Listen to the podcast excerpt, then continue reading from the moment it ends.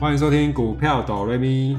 今天的主题是怎么看待封关行情及红包行情。今天有个朋友问我啊，你觉得过年期间股票会不会涨？这似乎是最近蛮热门的话题，大家都在讨论有没有红包行情。这段期间外资放假去了，是不是会影响到台股的表现呢？我反问我那个朋友啊，你是有买很多吗？我心里 OS 在想，像我现在目前持股水位已经到达六七成的人，我一点都不 care 法人有没有去放假，以及有没有红包行情这种东西。我简单的回答我那个朋友啊，其实我不会去预设什么立场。如果我有在追踪的标的，又跌到了合理的价位，我绝对会勇敢买进。很多投资人的思考逻辑是：既然大家都那么看坏明年的景气，那我是不是再等待一下？如果明年又有一个超级利空出现，我是不是又有更便宜的价位可以接？关于这个论点，我不否认，因为真的有人就是运气会那么好，会让你等到一个史诗级的利空，这个时候你又可以买在很低的价位。这样子想一想，是不是很棒？就如同我之前说的，股票要赚钱就是那四个字：低买高卖嘛，对不对？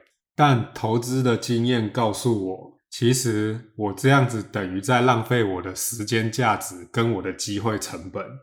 也许真的让你摸到了波段的低点，但这个对你整体的投资效率来说，绝对起不了多大的帮助。除非你真的就是那个天选之人，已经准备 all in 的资金了。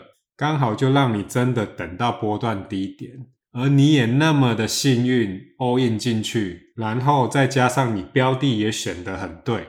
想一想好了，你自己有聪明到这种程度吗？我想大部分的人都只是凡夫俗子而已，也只有控制好自己的投资水位。像我自己好了，我会很明确的告诉自己，这档股票的价格跌到哪里，我就是会买。举我个人的实际案例，假设我一档股票的平均成本是在四十五块，那我第二次加仓的点是三十八块，接着我就不动作了，等到站上了四十块，觉得很稳了，就继续观察，我也不会贸然的再随意加码。以前的我可能在跌到三十五块，我就会再继续买，但现在的我操作逻辑有一点不一样了，因为我发现。我从以前以来这样子逢低买进，买到最后自己压力真的是蛮大的。虽然是说对自己买的标的是很有信心，没有错，但要说完全没有压力，那是骗人的。因为你的金额真的是蛮大的，所以我现在采取的方式，先让股价去反应一阵子，也许是一两个月、两三个月，让股价先去反应一下。到最后，你一定会知道这档股票一直下跌的原因是什么。到最后，一定会有一个新闻公布。如果这个时候你是傻傻的跌就买，跌就买，在个股身上是非常危险的。等到最后新闻公布了，你总算知道这阵子为什么会跌。比如说是财报不如预期，或是某一些负面新闻，你现在在卖，就真的是来不及。你会以非常贱价的价格卖出去，因为全市场的人都知道了，你现在要出脱，就只能用最拔辣的价格卖出去。这个操作逻辑也是我最近才慢慢修正的。我不会再像以前那样，每跌几块就买，每跌几块就买，要不然这样子买下去压力真的会很大。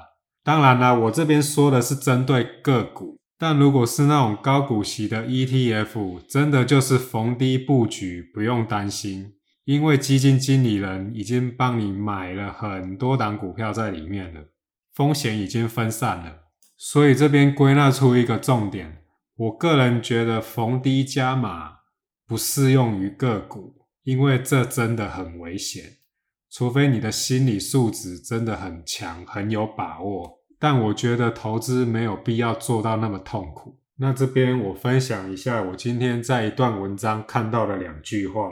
这篇文章也是在写有关投资股票的事情。作者写出，投资股票第一点就是你要质疑你相信的事情，质疑你相信的事情，就能够知道其他人不知道的事情。这个规则就是要降低自己犯错的机会。我举例苹果公司好了，大家都知道苹果是一个很绩优的公司，没有错。但如果在未来的某一天，真的诞生了一位可以和苹果公司抗衡的竞争对手，那么你是不是必须要为自己的资金留一点后路？比如像我自己很认同苹果公司好了，那我可能就是苹果公司的债券或苹果公司的股票选一个就好了。虽然短期之内不太有可能会出现这种对手，但科技的演变绝对是超乎大家的想象。替自己留一条后路也是不错的选择。